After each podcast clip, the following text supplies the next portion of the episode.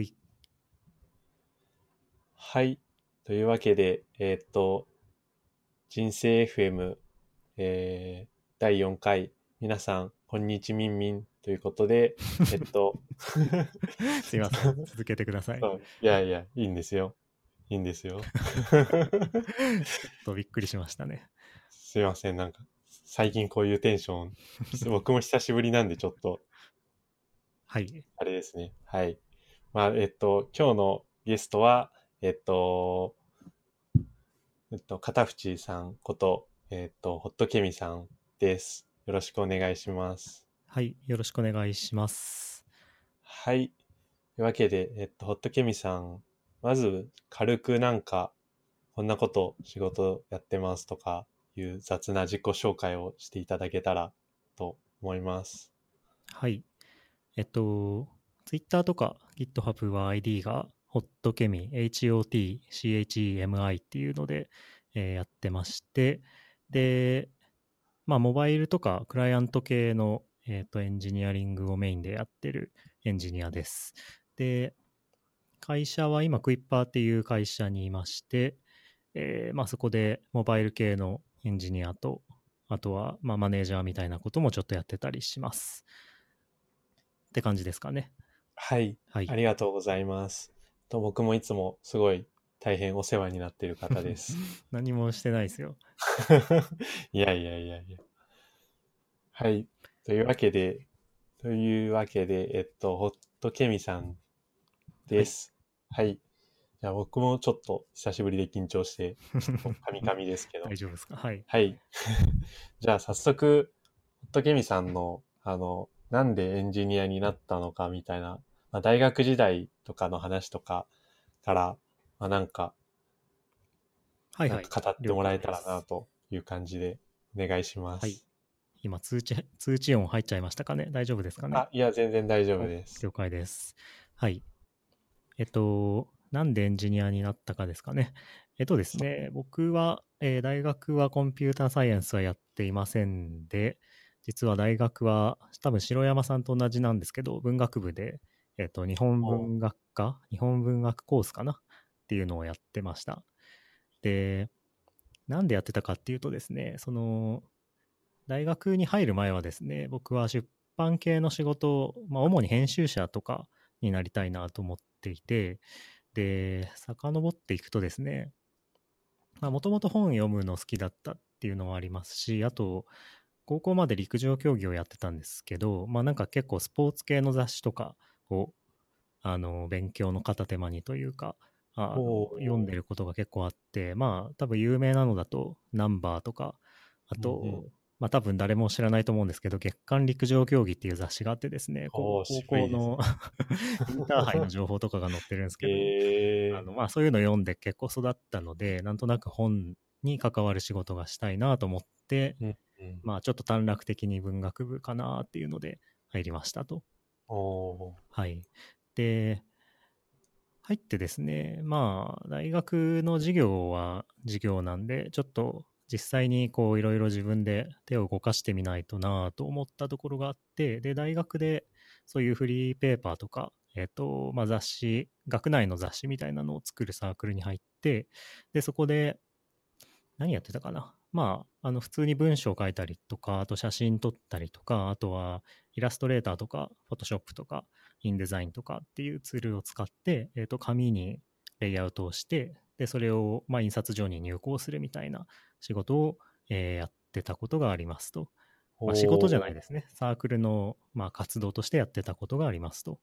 で、ちょっと余談なんですけど、その時にですね、あの、今、ウェブエンジニア界でこうブイブイ言わせている水地さんという人がいるんですけど、ちょうどその時彼もそういう似たようなことをやっていて、うん。まあサークルは違ったんですけど、で、なんかその横のつながりみたいなサークルの、サークル同士のなんか飲み会みたいなのがあって、そこで確か出会ったような気がしますね。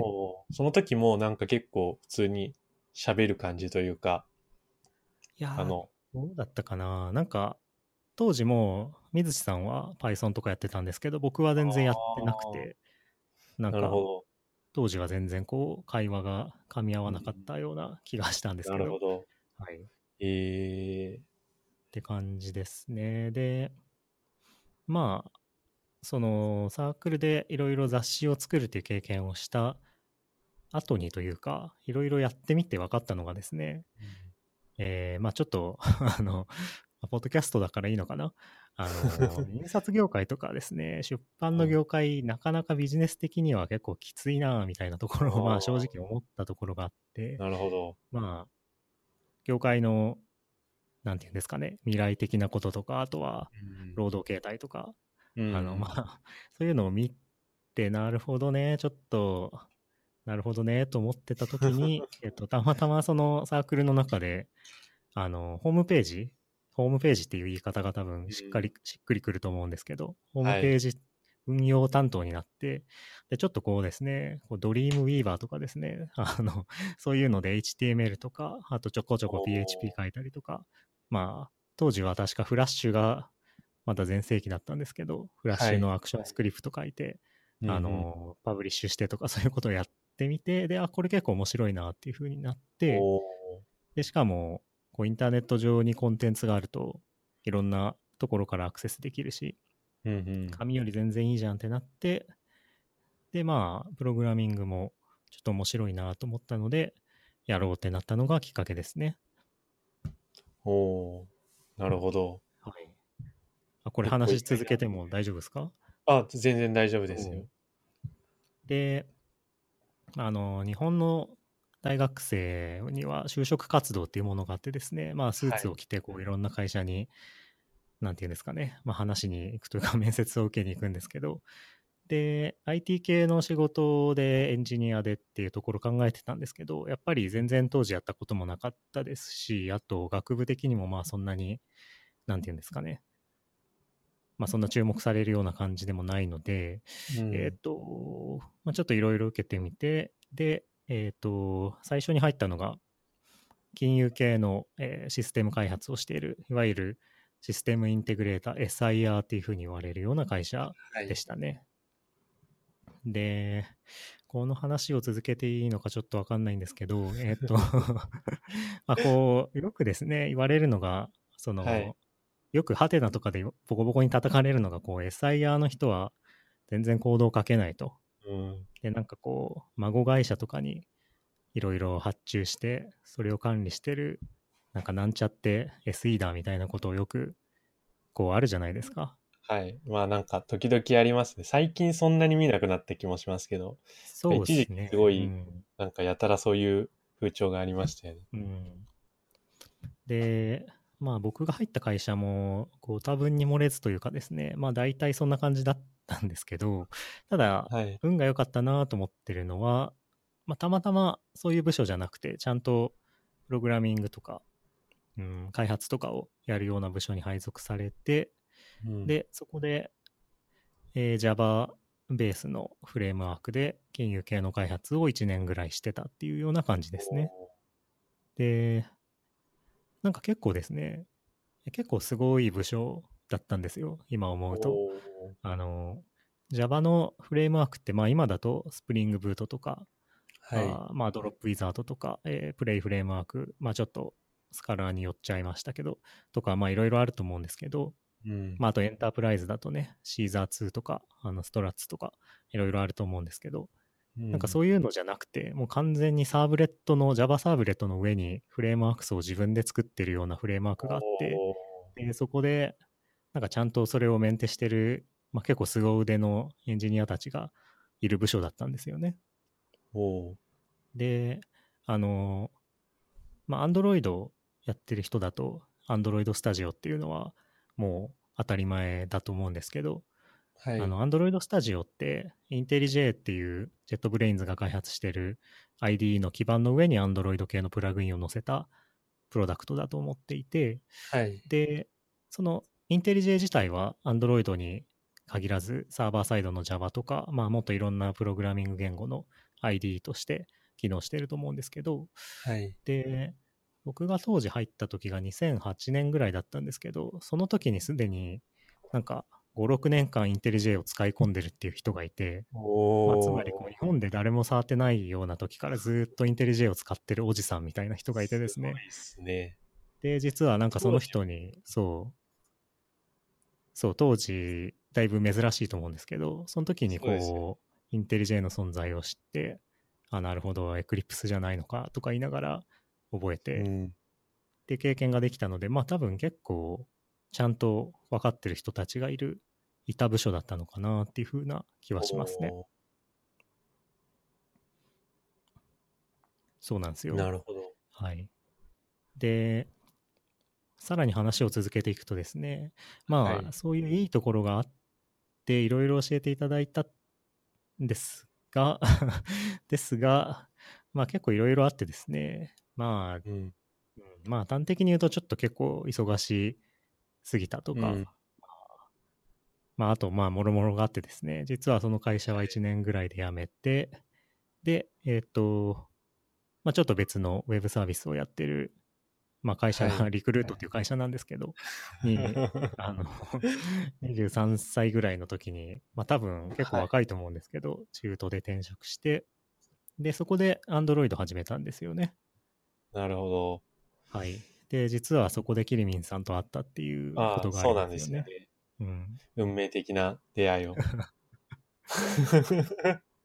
なんか結構、年が多分一緒ぐらいで、結うん構、多分現場的に若かったから、おみたいな感じにうなったん。のかなっていう気がしてますが。そうですね。僕、まあこれ聞いていいのかわかんないですけど、うんリクルートのに転職したのは、なんか、どういうところになんか惹かれたというあか。あ、なるほど。そうか。それはいい質問ですね。それはですね、なんでだったかな。なんかですね、もう一社内定をいただいてはい。て結構迷ったんですけど、うーん、まあ結構いろいろやっている会社なので、うん。あの、いろんなサービスとかプロジェクトがあるかなってなんとなく思ってたのと、まああと結構若い人が多かったので、うん。なんとなく、まあ、若いうちでもいろいろできるのかなって思ったのと、うんまあ、あとは提示された金額とかそういうないるほど、ななるほど。ことを合わせてって感じですね。よくわかりました。ありがとうございます。はい。まあでもあんまり言うとね、怒られまあが発生しそうなのであれですけど。まあいや、でも実際、まあいろいろやってるし、で僕が言うのもなんですけど、まあ、良い会社ですよねっていう。まあ、うん、変な会社入るよりは、うん。とりあえずリクルート入るっていうのはかありそうですよね。ううんん。で、まあそうですね。それ最初、リクルート入って、あの、スマで、それはめちゃくちゃ社内用語ですけどね。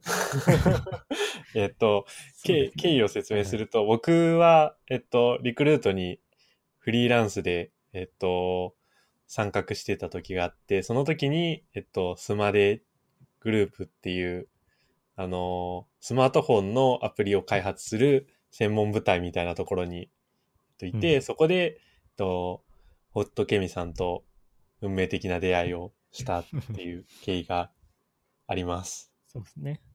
はい。では、リクルート入って、最初に配属されたのが、そこだったってことそうですね。あの、なんだったかな。なんか僕当時 Android あんまりやったことなかったんですけど、うんえっと、あ前職で Java を結構書いていたので、うんなんか Android できるやろって言われて、まあなんか今思うとちょっと 雑な振りだなと思うんですけど、うん。で、そこで、えっと、まあたまたま配属されて、うんって感じだと思いますね。あで、当時 Android バージョンいくつだったかな？多分うん4.0とかがあ。出始めたとかそういう感じです4かね。が出始めた頃とかでしたね。いはいはい。なんかなんとなくホロデザインが入ってきて、うんうんうんちょっとおしゃれになったかなみたいなぐらいで。そうですね。で、当時はまだね、なんだろう、ボレーとかあったのかな ?Async タスクとかなんかそういうちょっと今振り返るとレガシーなうん。フレームワー社クが開発内ライブラリとかありましたね。そうですね。そその話は、なるほど。その話はやめときますか。いやいやいや。で、その、なんですかね。いついくつか、こう、プロジェクトに入っていろいろ開発してでなんか当時社内でそういう、はいさっきもさっき話があったんですけどライブラリを抱えていてまあはい今でいう Picasso みたいなイメージローディングとかあとネットワークのあのライブラリとかあとはなんかユーティル系のクラスとかなんかそういうね社内ライブラリみたいなのがあってそれのメンテナンスとかそのチームのリーダーとかをまあしてた時もありましたねっていう感じですかね。そうですね。そうですねとか言っちゃった。まあなんか結構レガシーな感じになってたんで、僕がやってたことはそのライブラリを捨てるっていうことだったと思うんですけど、でも結構なんか、あの、ホッケミさんすごい、スマデではブイブイ言わせてたっていうのが僕の すごい印象で、あの、なんだろう、あの、会議、全体会議とかで結構新しい情報とか、なんか、ドロイド会議の情報とかすごいいろいろシェアしたりとか、あなんかまだライブラリとかあんまり、そもそもなんか、アンドロイドスタジオに移行するのにコスパが合うのかどうかみたいな謎の議論をしてた 時期に、そうですね。なんか結構あの、いや、これからはライブラリだぜって言って、なんか、結構いろんな便利ライブラリの紹介したりとかしてて、かなりなんか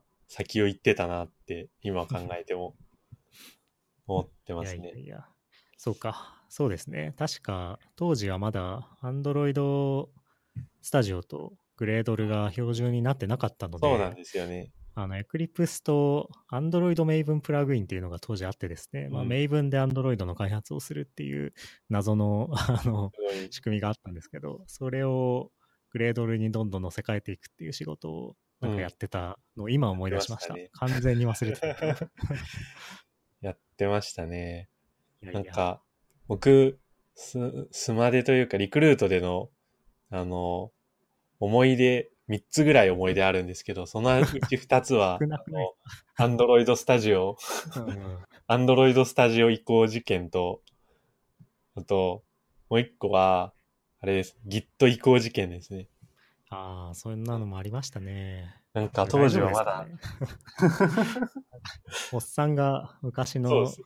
IP を語ってる感じがだいぶ出てきちゃってますけど。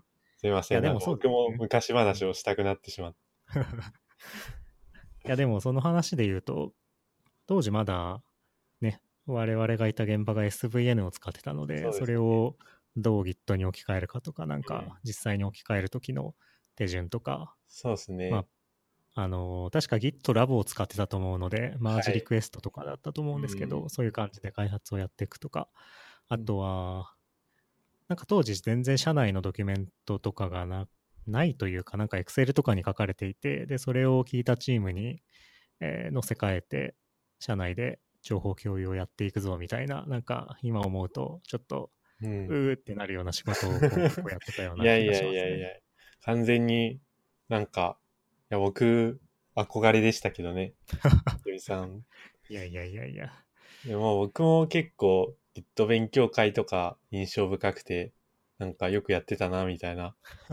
ちょっと今回大丈夫ですか？これ、昔話会になっいやちゃっ、てるけど。全然大丈夫です。ここっから繋げていきましょう。そいや、で、僕、あれなんですよ。あの、ホッケミさん覚えてるかどうかわかんないですけど、う。はい。あの、初めて僕が勉強会に参加した、技術系勉強会に参加したのは、あの、ホッケミさんに誘われて行ったんですよ。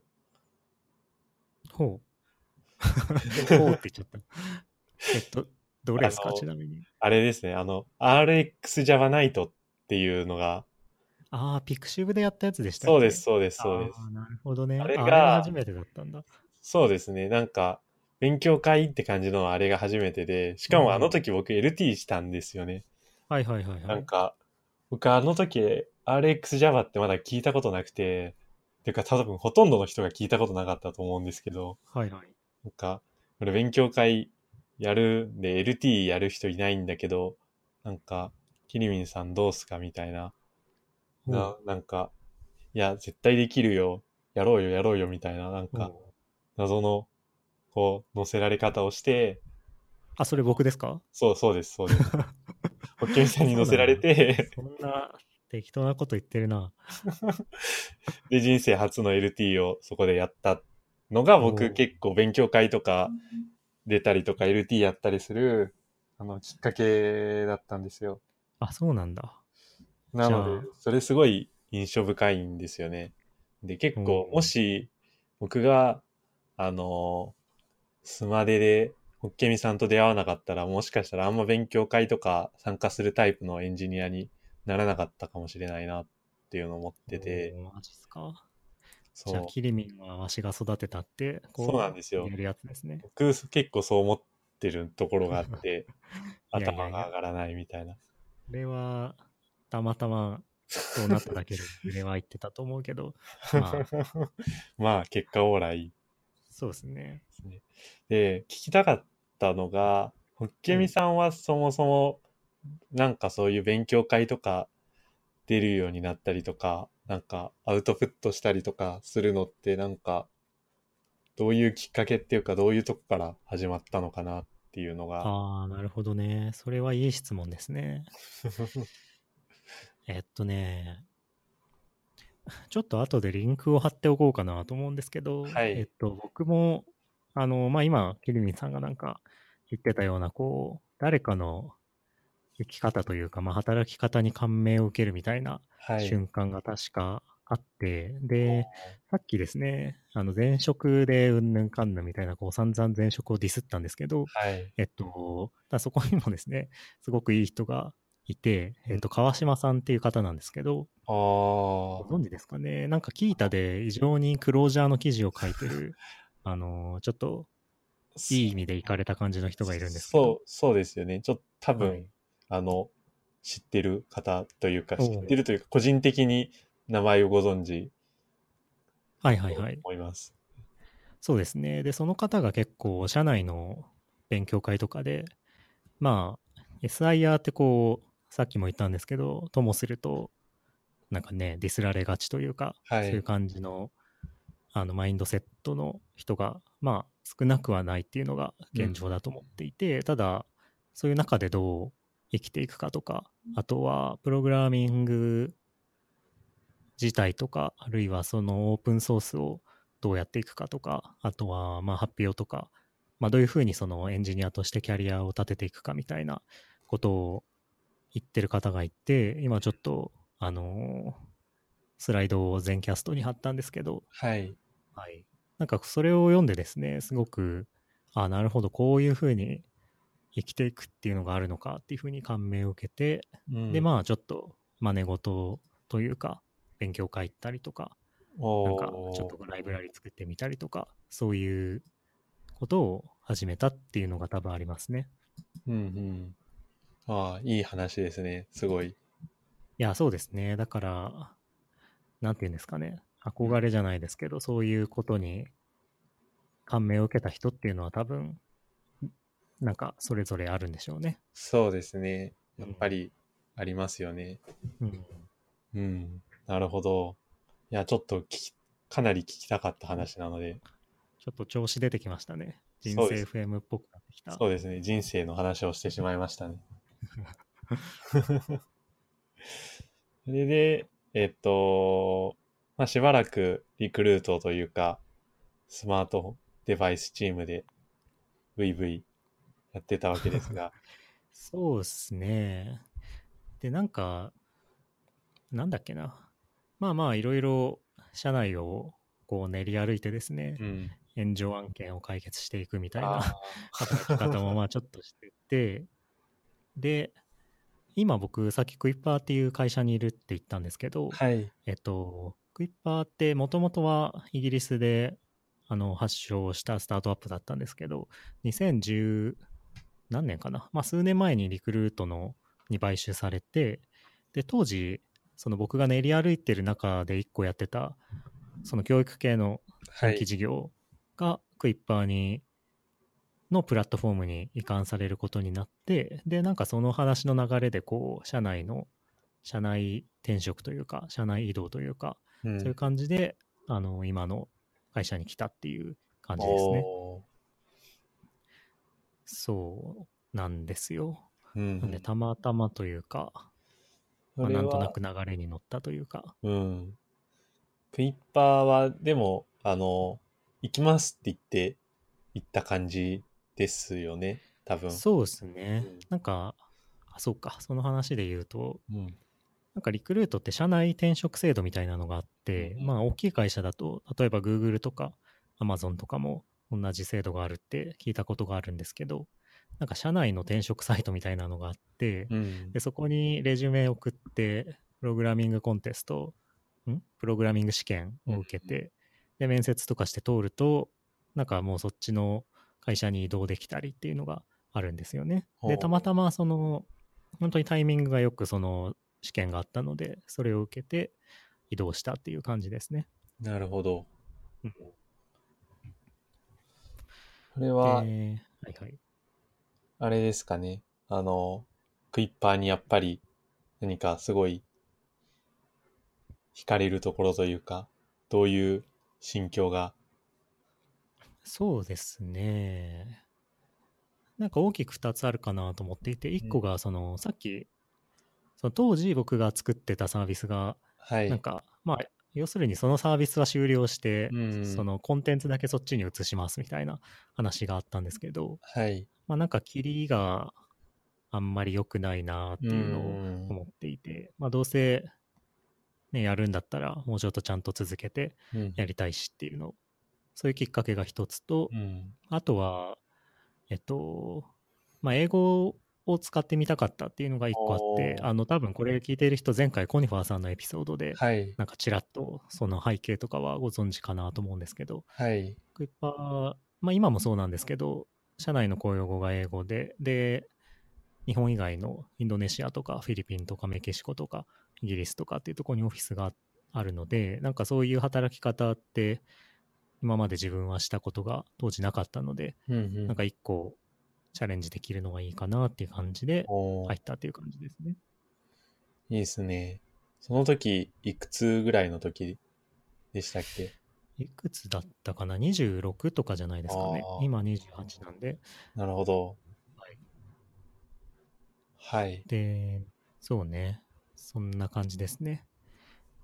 で、なんかなんで英語をやりたくなったかっていうと、うん多分ですね、Google I.O. の2014と15に僕い行かせていただいたんですけど、会社のお金で。で、2014でこう全然自分がこうコミュニケーションできないことに気づいて、うんで結構ショックを受けてでなんかぼちぼち勉強とかちょっとずつ始めてたとこだったので、うんなんかもうちょっとこう実践的なことをやりたいなっていう感じだった気がしますね。なあ、なるほど。いいですね。でもそうなん、ですよ。チャレンジングな。僕も英語のできる環境はちょっと羨ましいとうんうん思ってしまいますね。そうですね。まあ、うん。うん。で、あれ、これ話し続けて大丈夫ですあか、全然大丈夫です。今、こんぐらいか。よし。えっと、まあ、Android の開発を当時ずっとやってたので、Android エンジニアとして入社して、でうん、えっと、まあ、しばらく Android エンジニアとして機能開発をしてて、例えば、えっと、まあ、ビデオのダウンロードとか、なんかそういう、まあ、割といろいろ開発とかをして、で、なんかちょっとしてですね、なぜか iOS の開発を始めて、おでなんかそれは、は当時たまたまあのー iOS エンジニアが社内であんまりいなくてでなんかやってみるって上司に言われてうんまあいいっすよって言って始めて でなんか気づいたら2年ぐらい Swift のコードを書いてるっていう感すごいですすじでけどね。ね。じゃあも2う完全に両党使いというか、iOS も Android もバリバリって感じですね。むしろ Android がちょっと怪しいですけどね。なんか Android をこう、隙を見て、Android のコードに プルリクエストを送ろうとするんですけど、なかなかタスクが片付かなくてっていうのもあったりして。はい。で、ちょっと同僚の話をすると、前回、はいあの出ていただいたコニファーさんとか、あと、Android 界で言うと、えーレッドファットダルマっていうアカウントの、はい。えーダルマさんってこう通称言われてる人とかうんと一緒に働いたりしていて、で、まあ結構二人とも、結構というかまあ二人とも異常に優秀だったので、なんか、うおーっていう感じになったっていう感じですね。うん。はい。なるほど。で、最近やってることで言うと、ここ1年ぐらい React Native のコードを書いてうんいることが結構多くて、で、まあなんか iOS も Android もある程度、なんて言うんですかね、経験したので、なんか新しいことをやるといいかなとか思いつつ、うん。まああと、ね、結構アプリの開発が落ち着いてきて、こう PWA とか、うんなんとなく Web の足音も聞こえてきたので、なんかそうですね React とか書いとくかとか思って始めたら結構、まあ僕は好きっていう感じですね。いいですね。まああの、諸説あると思うので、あんまりここで深追いはしないですけど、僕は結構好きです。いいいいと思います、全然。うん。で、あとは最近はマネージメントをやっていて、うん。えっ、と、なんか実は、先々週ぐらいに、はい。やっていき FM というポッドキャストではい。その話をしてしまったので、あー。なんか、同じことを喋っちゃいそうになるんですけど、まあなんか、マネージャーも1年ぐらいやってて、まあいろいろ、良きも悪きも学びがあるかなっていう感じですかね。やっていき FM はもう公開されてる？やっていき FM はね、まだね、公開されてないですね多分、ポイドさんが、あの、コミティアで忙しいんじゃないかな。あそうですねうん。出てましたね。そのうちうん。公開されそうです。じゃあ、あんまりマネージャーになった心境とか深掘りしても被っちゃう感じですかね？あ、なんか気になることがあれば聞いていただいて大丈夫ですけど。まあ、うん個人的な興味っていうのもあるんですけど、はいまあ、なんか、マネージャーに、をやってみるし、えっと、心境ってどんな感じなのかな、みたいな。うん。それはいい質問ですね。非常にいい質問ですね。そうですね。なんかきっかけで言うと、まあ、まあ多分あれですね。なんか嘘ついても仕方ないんで言うと、こう上司がですね、退職してしまって、あなんか代わりに僕を任命して逃げる、逃げるっていうか。任命して辞めるっていう感じで、なんか割とこう、なんていうんですかね、逃げ道を断たれた感じではあったんですけど、まあ、まあまあきっかけはそうでしたね。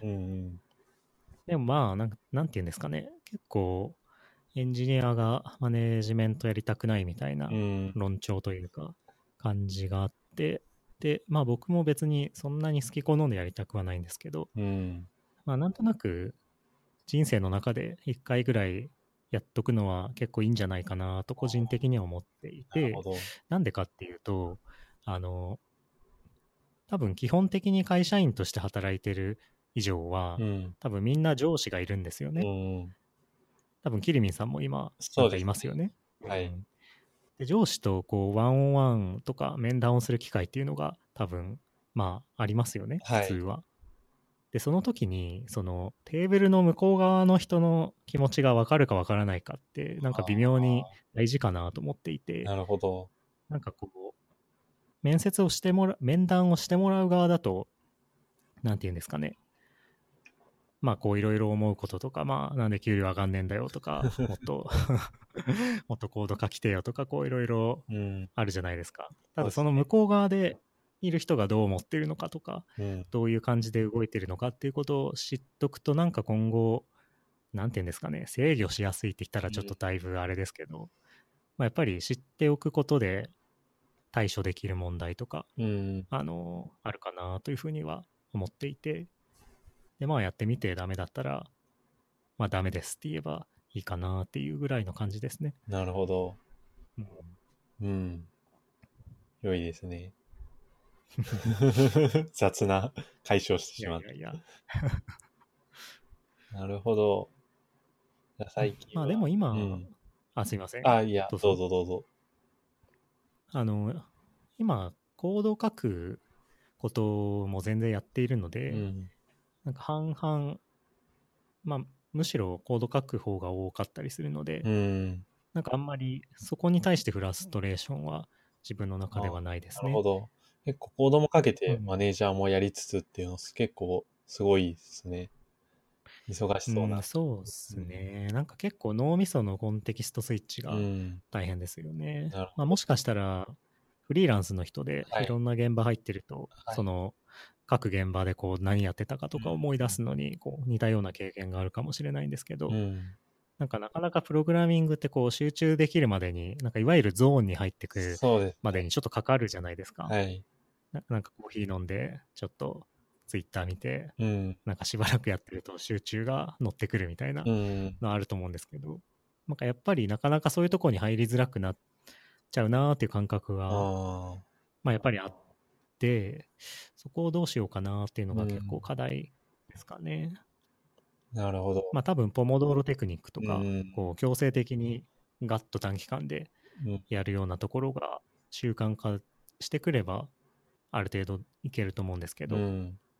まあ、とはいえ割り込みのタスクとかも結構ね、あったりするので、うん。そこが課題感があるかなという感じですかね。なるほど。あとは、こう、マネジメントをちゃんと勉強してきた人間ではないので、うん。やっぱり、なんていうんですかね、まあなんか本とか読んでみたりするんですけど、Yahoo の101とかね、はい。あなん、か、僕も最近読みましたよ。あ、本当ですか？まあただ、やっぱりそこがプロフェッショナルではないなっていう自覚があるので、うん。なんか大丈夫かなっていうか、大丈夫かなじゃないんですけど、っていうのはありますね。なるほど。はい。という感じで、はい。ホットケミさんの経歴でしたが、今後、今回すごい雑になってしまって申し訳ない。いやいや大丈夫です。えっと、そうですね、なんか、まあ、今、これからなんかどんなことやってみたいみたいなのとかってあったりするんですか？これも僕が個人的にすごいなんか最近悩んでたりね。うん。そう。こうなんか面接とかで言う、よくある雑な5年後のお前を考えてみろみたいな、あれじゃないですけど。はいはいい。や僕が最近個人的になんか、この先どうなるんだろうなみたいなのを考えてるっていうのがあって、ちょっと聞いてみたいなっていうおおなるほど。のと、まあ、それは年齢も近いですし。はいはい。どういう仕事をやりたいあかあっていう。例えば、えっと、技術的になんかこう、なんかスーパーエンジニアになって、なんか世界に飛び立っていきたいぜみたいなのとか、のがあるのか、なんかサーバーサイドとか、まあ、いろんな別ジャンルの技術もやっていきたいぜみたいなのとか、はいはいか、はい。もしくはなんか、最近そんなになんか、技術でなんか世界を取るぜみたいな気持ちはそんなに最近はなくなってきたなみたいなのとか、そういう温度感みたいなのとか。そうですね。それは、う んなかなか難しいですけど、うん。うーん僕が思ってるの、今、そうですね、挑戦したいようなこととしては、うん。なんか、うん、もしかしたら、なんかキリミンさんも同じような感じかもしれないですけど、まあ仕事でこう、プログラミングとか、あの、プロダクトを作っていくっていうことうん。は、まあ、言うてももう5、6年ぐらいやってるので、うん。まあ、ちょっと言い方悪いですけど、まあなんかできちゃううん。なーっていう感覚はやっぱり自分の中に結構あっうて、ん。で、なんですかね。ただ、いうん、まあ、あとは、こう、僕、趣味で、趣味でというか、まあ、オープンソースとかもはい。個人の時間にちょこちょこやってたりして、で、まあ、なんかちょこちょこスターもついたりして、うん。なんかそれなりの承認欲求は満たされているというか、んようなところはあるんですが、なんかもうちょっと、うん、もうちょっと、なんていうんですかね、ソフトウェアエンジニアっぽい仕事をしたいなというのはは、結構思っていて、う例えば、そうですね、なんかもうちょっとアルゴリズムを高速化するよううんな仕事とか、あとは、まあ、開発者を支援するような、うん。あの、こととか、はい。なんかソフトウェアエンジニアリング自体にうん。フォーカスした領域っていうんですかね。ちょっとだいぶ曖昧なこと言ってますけど、みたいなのは結構興味がうん。あって、で、まあ、あの今の会社でいろんな事業向けのサービスとかをやったりして、まあ、なんかそれぞれ、こう、そこに情熱をかけてるような人がいるっていうのも、うん。あの自分の目で見てきてでなんかなんとなく今一個思うのがこう自分が本当に情熱をかけられるようなことって多分1個か2個ぐらいしか人生にはないなというふうに思っていて、うん。例えばまあ引きな例で言うと僕今教育系のサービスに関わっていて、うん。で教育の教育を良くしていくって多分なんて言うんですかねすごくいいことというとあれですけどなんかちゃんと意義のあることだなというその感覚はあるんですよね。うん。でただ例えば社内にこう実際に先生をこう何年間かやってでなんかその学校教育を変えるためになんか今のサービスに転職してきましたみたいな人とかもいいたりするんですけど、うなんかそういうこう自分のストーリーを持ってるような人うん。と比べた時にやっぱり自分の中でこうそこまでそこまではいけないなみたいな感覚がなんとなくうん。あって、なんかわかりますかねこれ。ただ 例えばこう金融系のそう銀行で働いてて、うん。そこでなんか自分なりのストーリーがあって、フィンテックを立ち上げるとか、ううんん。まあなんかそういうこうやっぱり自分の原体験みたいなのがうんあることにしか人間って多分興味を情熱を傾けられないんだなというのは思っていてじゃあ僕たちそれ何なんだろうってなった時に、うん。まあ例えば僕で言うと、まあ、趣味でパーミッションズディスパッチャーっていう開発あのライブラリの開発をやってて、はいでなんかそれはまあなんだかんだ言ってこう3年ぐらいうん。全部一斉にもならないんですけど続けてったりするのでなんかそういうところにやっぱり情熱を持てるのかもしれないなというふうに思ってたりしてなるほど。なんでなんかそういうところにフォーカスできるならやってみたいなっていう気持ちが今はありますね。なるほど。うん、いや、いやーちょっとエモい話をしてしまった。いや、でも、すごい参考になります。なんか、僕も最近そういうのすごい迷っていて、で僕もなんかもっとなんか自分のやりたかったエンジニアリングってもっとこう、エンジニアリング寄りのことなんじゃないかっていう、なんかちょっと変変な言い方ですけど、うん。っていうような、こう、思いもありつつ、ただなんかそっち系自分はなんか適正的に向いてないんじゃないかみたいな気持ちもあったりもして、なんか、こう、なんだろう、自分の、なんか、の、思考スキルの、なんか限界を感じることも結構あるみたいな、興味と思考、なんだろう、はいはいはい。なんか、やっぱ研究者のようには自分は多分なれないので、うんうんうん、どういう仕事をしていくのが、これからいいのかな、みたいなのを結構考えたりしますね。そうですね。多分なんかそういうのって年齢とかうん、あとはフェーズとかによっても変わってくるから、別にこれじゃなきゃいけないとか、それを続けないといけないっていうのはないかなと思っていて。なるほど。うん。ただまあ難しいですよね。ね僕が最近感じてるのは、なんかそういうこう、情熱うん。を持てることは何かっていううんところが多分、なんていうんですかね、そんなに何にでも情熱を持てる人っていうのはうん。いないんじゃないかなとかって思ったりしますけどね。おー今の、今のワードいいですね。情熱を持てることは何か。あの情熱を持ったふりはできるんですよ。でも多分そのふりって半年とか1年ぐらいするとこう、うん。欠けてくるといううか、ん。やっぱり自分より気持ちを持ってる人がいるなっていうことに気づいたりする瞬間が結構あるなと思っていて、いやー、わかります。まあ、難しいですね。難しいですね。なんか、僕は最近なんかそもそも、なんかエンジニアリングに飽きちゃったらどうしようみたいな恐怖もあったりしますね。だんだんそうですね。自分ぐらいの年齢になってくると、なんか今までは、なんか、はま、ある意味なんかハマってたっていうか、うんうんなんか、なんだ部下、部活にはまるみたいな感じで、こう、プログラミングをやって、技術書を読んで新しいことを覚えること自体にハマってたっていうのが、状態が4、5年とかずっと続いてるたわけじゃないですか。で、それがなんか、一段落ついて、なんか、なんか、ハマってる状態じゃなくなっちゃったら、自分はやっていけるのかなみたいな、あれがあったりしますね。そうですね。ブームが過ぎるっていうことか。うん、まあでも。それは難しいですね。うん。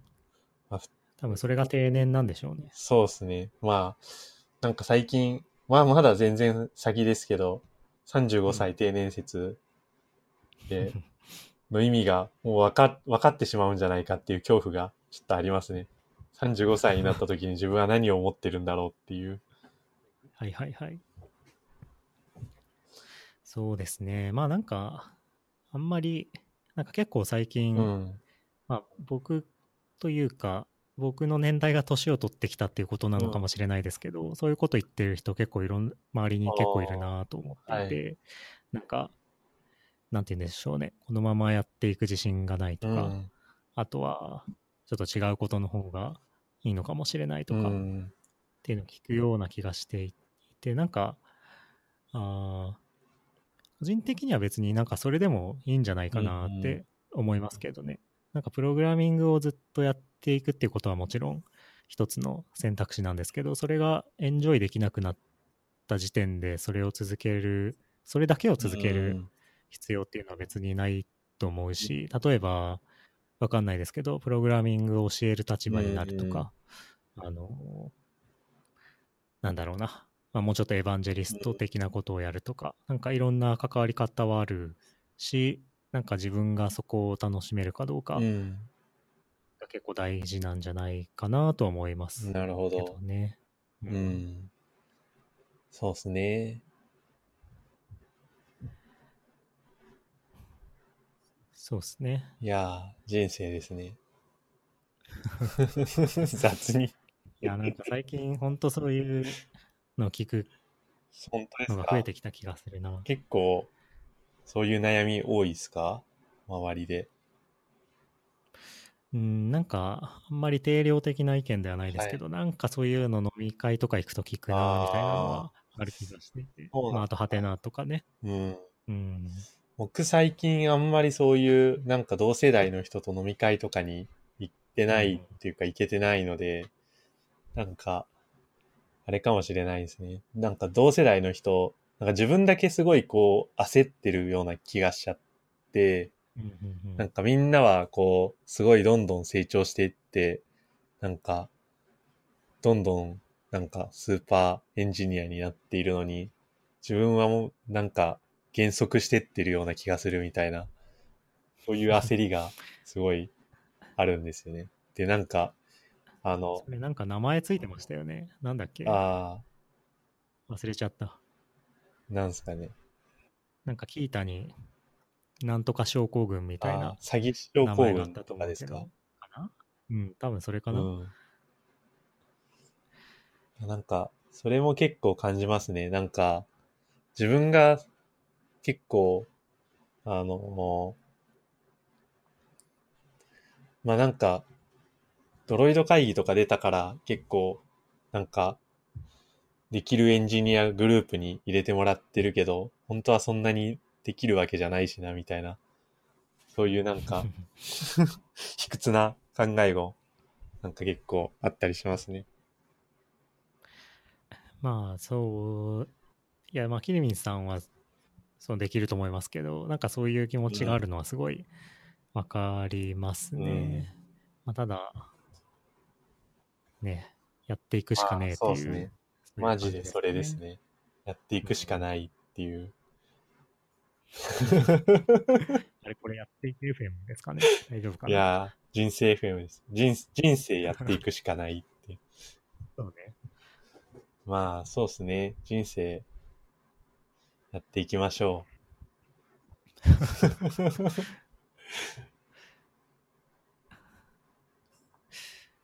あとなんか話したかったことあるかななんすかね。あ